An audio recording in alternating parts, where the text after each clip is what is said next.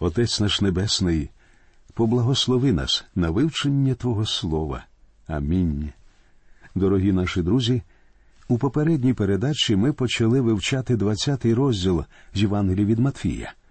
Ми зупинилися на ситуації, коли мати Якова та Йоанна звертається до Ісуса із чистолюбним проханням про своїх сидів.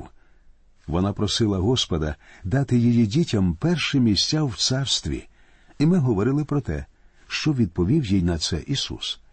Зараз ми розберемо, як реагували на це прохання учні Господа. Давайте прочитаємо 24-й вірш 20-го розділу з Євангелії від Матфія. Як почули це десятеро, стали гніватися на обох тих братів. Знаєте, чому вони розсердилися? Тому що вони самі бажали отримати місця по праву і ліву сторону від Ісуса. Але, почувши їхню реакцію, Ісус говорить їм слова, які формують новий підхід до служіння і нове розуміння величі. Вірші з 25 по 27. А Ісус їх покликав і промовив Ви знаєте, що князі народів панують над ними, а вельможі їх втиснуть. Не так буде між вами. Але хто великим із вас хоче бути, хай буде слугою він вам. А хто з вас бути першим бажає, нехай буде він вам за раба. Тут ми бачимо новий підхід до питання служіння. І ця концепція повинна бути зрозумілою для всіх тих, хто зараз займається християнським служінням. Друзі, що б ви не робили для Господа, не потрібно при цьому переступати через інших людей. Якщо ви хочете бути проповідником Євангелії, не потрібно при цьому відштовхувати інших служителів, які, можливо, стоять на вашому шляху. Якщо ви працюєте в церкві, працюйте, але не заважаючи іншим. Господь однозначно заявляє, що шлях до величі, шлях до служіння йому це знайти смиренність і стати слугою для інших. Ми вже говорили, що в 20-му розділі Ісус разом зі своїми учнями наближається до Єрусалиму. Тут Господь п'ятий раз говорить їм про свою смерть, що наближається. Давайте прочитаємо 28-й вірш. Так само і син людський прийшов не на те, щоб служили йому, а щоб послужити, і душу свою дати на викуп за багатьох. Це один із найчудовіших віршів у Слові Божому, а тому кожному християнинові варто було б вивчити його на пам'ять. Цей вірш повинен бути настільки добре знайомий вам, що при будь-якому зручному випадку для свідчення ви повинні вміти розповісти людям, навіщо Ісус прийшов у цей світ і в чому полягала його місія. Справа в тому, що і донині наш світ не може або не хоче зрозуміти ці прості істини. У наступному уривку ми читаємо про чудо, коли Ісус зцілює двох сліпих, 29-й вірш. Як вони ж з Єрихону виходили, за ним ішов натовп великий. Ісус і його учні ідуть із Єрихону до Єрусалиму. Пам'ятаєте притчу про людину, що потрапила до рук розбійників. Та людина йшла саме цією дорогою, але в протилежному напрямку. От і Господь іде до Єрусалиму з Єрихону, щоб умерти разом з розбійниками. Ніхто з нас не в змозі пройти шлях, що призначений лише для Ісуса. Єдине, що ми можемо, це прийти до нього з вірою, тому що Він умер за нас, зайняв наше місце. До речі, мені доводилося чути твердження, що оскільки на суді Ісус нічого не говорив для свого виправдання, це означає, що Він ніколи не захищав себе. Тому деякі люди помилково вважають, що всі християни повинні жити згідно цього принципу. Насправді, йдучи до Єрусалиму, він не захищався тому, що він прийшов туди прийняти смерть за нас із вами, зайняти наше місце, змити нашу провину. Захисту і виправдань просто не могло бути. Саме тому він і мовчав на суді. Він поніс наші з вами гріхи. Далі читаємо тридцятий вірш.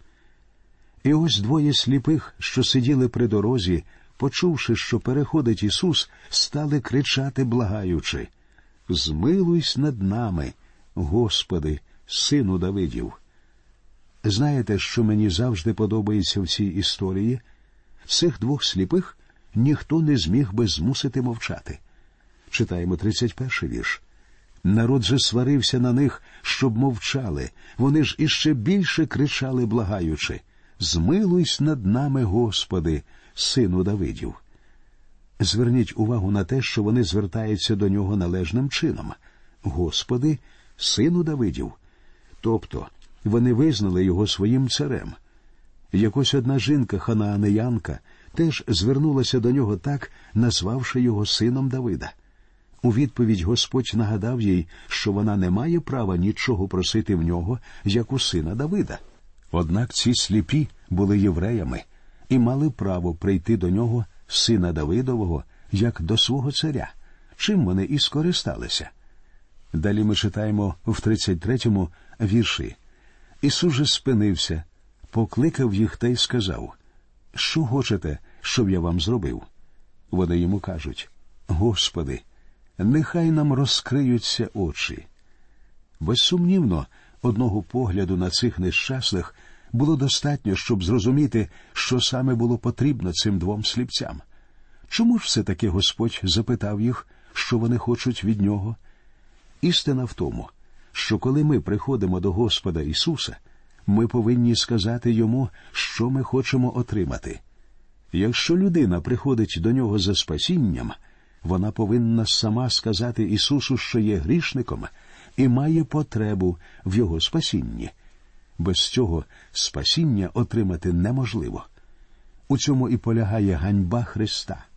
Кожний бажав би прийти і принести до Христа свою праведність або добрі діла, немов запашні цілопалення. Але в нас, друзі, немає своєї праведності. У нас немає нічого, що ми могли б вручити Господу. Ніякими зусиллями або підготовкою нам не вдається поліпшити, зробити досконалою свою гріховну земну природу. Так само, як ніякими найдорожчими парфумами не вдасться заглушити сморід гниття і тління. Тому ми повинні прийти до нього як грішники і прийняти його своїм Спасителем. Так і ці сліпі прийшли до Господа зі своєю бідою. Господи, нехай нам розкриються очі. І ось що робить Ісус, 34-й вірш. І змилосердився Ісус, доторкнувся до їхніх очей, і зараз прозріли їм очі, і вони подалися за ним. Господь зцілив їх, і вони пішли за ним. Але пам'ятайте, куди він йшов до Христа на Голгофі. Тепер, друзі, ми переходимо до 21-го розділу Євангелія від Матфія. Він починається з опису того, як Ісус входить до Єрусалиму. Треба зрозуміти, що зараз Господь постає у новій ролі. До цього Ісус бував у Єрусалимі, але його прихід залишався непоміченим. Зараз Він хоче показати цьому місту, що він цар. Цю подію ще іноді називають славним в'їздом Ісуса до Єрусалиму. Давайте прочитаємо перші три вірші 21-го розділу.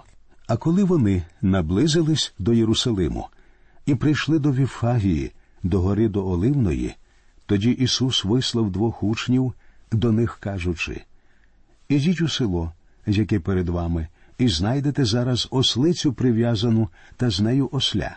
Відв'яжіть і мені приведіть їх. А як хто вам що скаже, відкажіть, що їх потребує Господь, і Він зараз пошле їх. Я не схильний убачати у цій ситуації ніякого чуда, хоча багато людей розглядають цю подію саме так. Я думаю, що це була звичайна життєва і цілком природна ситуація. Цілком ймовірно, що перед цим, будучи в Єрусалимі, Господь домовився з кимось зі своїх друзів про те, що наступного разу, коли він прийде до цього міста, він скористається цими тваринами. Можливо, він навіть розповів хазяїнові про те, що збирається зробити, і той погодився підготувати цих тварин до свята Пасхи. Може, Ісус попередив хазяїв, що вийшли своїх учнів забрати цих тварин, і навіть сказав, що саме повинні будуть сказати його учні, що їх потребує Господь. Насправді мені здається, що більш дивовижним у цій історії є зовсім інший її аспект. Читаємо четвертий та п'ятий вірші. А це сталося, щоб справдилося те, що сказав був пророк, промовляючи Скажите сіонській доньці, ось до тебе йде цар твій, він покірливий і всім на осла, на осля під яремної сина. Тут Ісус наводить цитату з 9 розділу 9 вірша пророка Захарії. Радій вельми, о дочко Сіону, веселись, дочко Єрусалиму. Ось цар твій до тебе гряде, справедливий і повний спасіння, покірний, їде на ослі і на молодім віслюкові, сині ослиці. Як ми бачимо, порівняння п'ятого вірша і відповідної цитати із книги Захарія показує, що Ісусом були опущені слова. Радій вельми от дочку Сіону веселись. Ми можемо запитати, чому? Тому що наш Господь прийшов до Єрусалиму не для радості. Радісним буде його другий прихід на землю. Ми також бачимо, що в п'ятому вірші опущені слова справедливий і повний спасіння, які несуть у собі ідею перемоги, що теж буде виконано під час його другого приходу. Із цих опущених слів варто зробити висновок, що його другий прихід буде супроводжуватися істинно славною появою. Прийнято вважати, що коли Ісус в'їхав до Єрусалиму, сидячи на віслюку, це демонструвало його смиренність і лагідність. Однак це не так. Справа в тому, що на цих тваринах звичайно їздили царі. Сучасним еквівалентом було б в'їхати до міста на Рол-Ройсі. Справа в тому, що осел був мирною твариною, тоді як коні використовувалися під час війни. Отже, Ісус в'їхав до міста верхи на віслюку, тварині, що символізувала мир, демонструючи цим, що він цар. Але в усьому, що він робив, була лагідність, яку і відзначає пророк, і це важливо зауважити. Наступний уривок описує сцену його в'їзду до Єрусалиму. Давайте прочитаємо.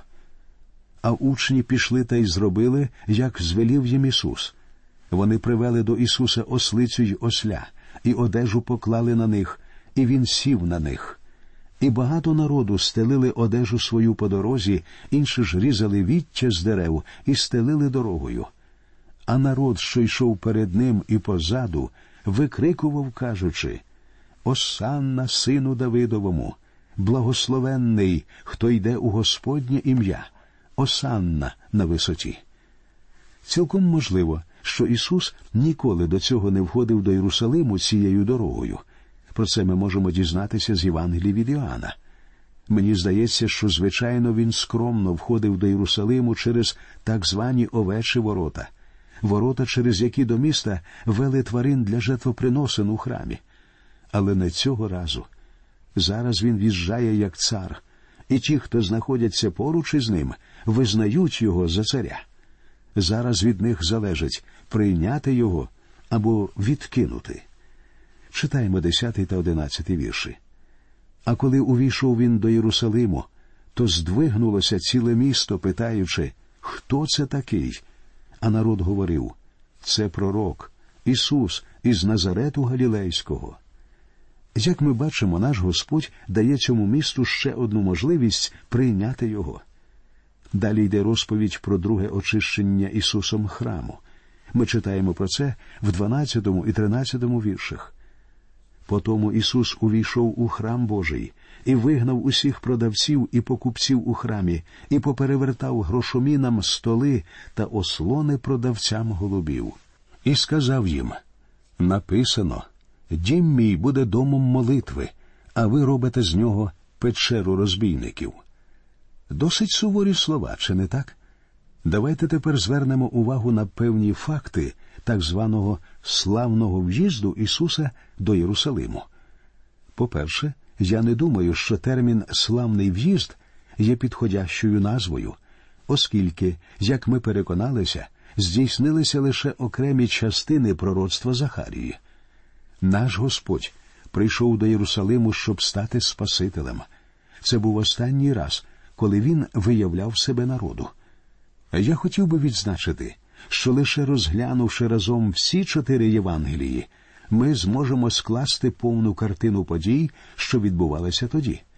Лише в цьому випадку нам стане зрозуміло, що насправді він входив до Єрусалиму не один раз, а робив це протягом трьох днів. Першого разу, коли він прийшов до Єрусалиму, була субота. Того дня у храмі не було людей, що обмінювали гроші, тому він, оглянувши все, пішов. Про це ми читаємо в Євангелії від Марка в одинадцятому розділі одинадцятому вірші. Потому увійшов він до Єрусалиму і в храм. А оглянувши все, як година вже пізня була, він пішов у Віфанію з дванадцятьма. Можна сказати, що того дня він увійшов до Єрусалиму як священик. Другий його прихід до Єрусалиму був наступного дня, у неділю. На той момент у храмі знаходилися торговці, тому Ісус очистив храм, про що ми і читаємо в Євангелії від Матвія в 21 розділі, в 12 і 13 віршах. Тоді Господь увійшов до Єрусалиму як цар. Втретє, він в'їхав до Єрусалиму у понеділок. Того дня він плакав за Єрусалим, а потім прийшов до храму, де вчив і стіляв народ. Тоді він увійшов до Єрусалиму як пророк. Коли ми порівнюємо опис появи Ісуса в Єрусалимі у Матфія, Марка і Луки, стає очевидним, що там описуються три зовсім різних події, які відбувалися в плині трьох днів. Тобто протягом трьох днів Господь входив до міста як священик, як цар і як пророк. При цьому щодня Ісус повертався до Віфанії.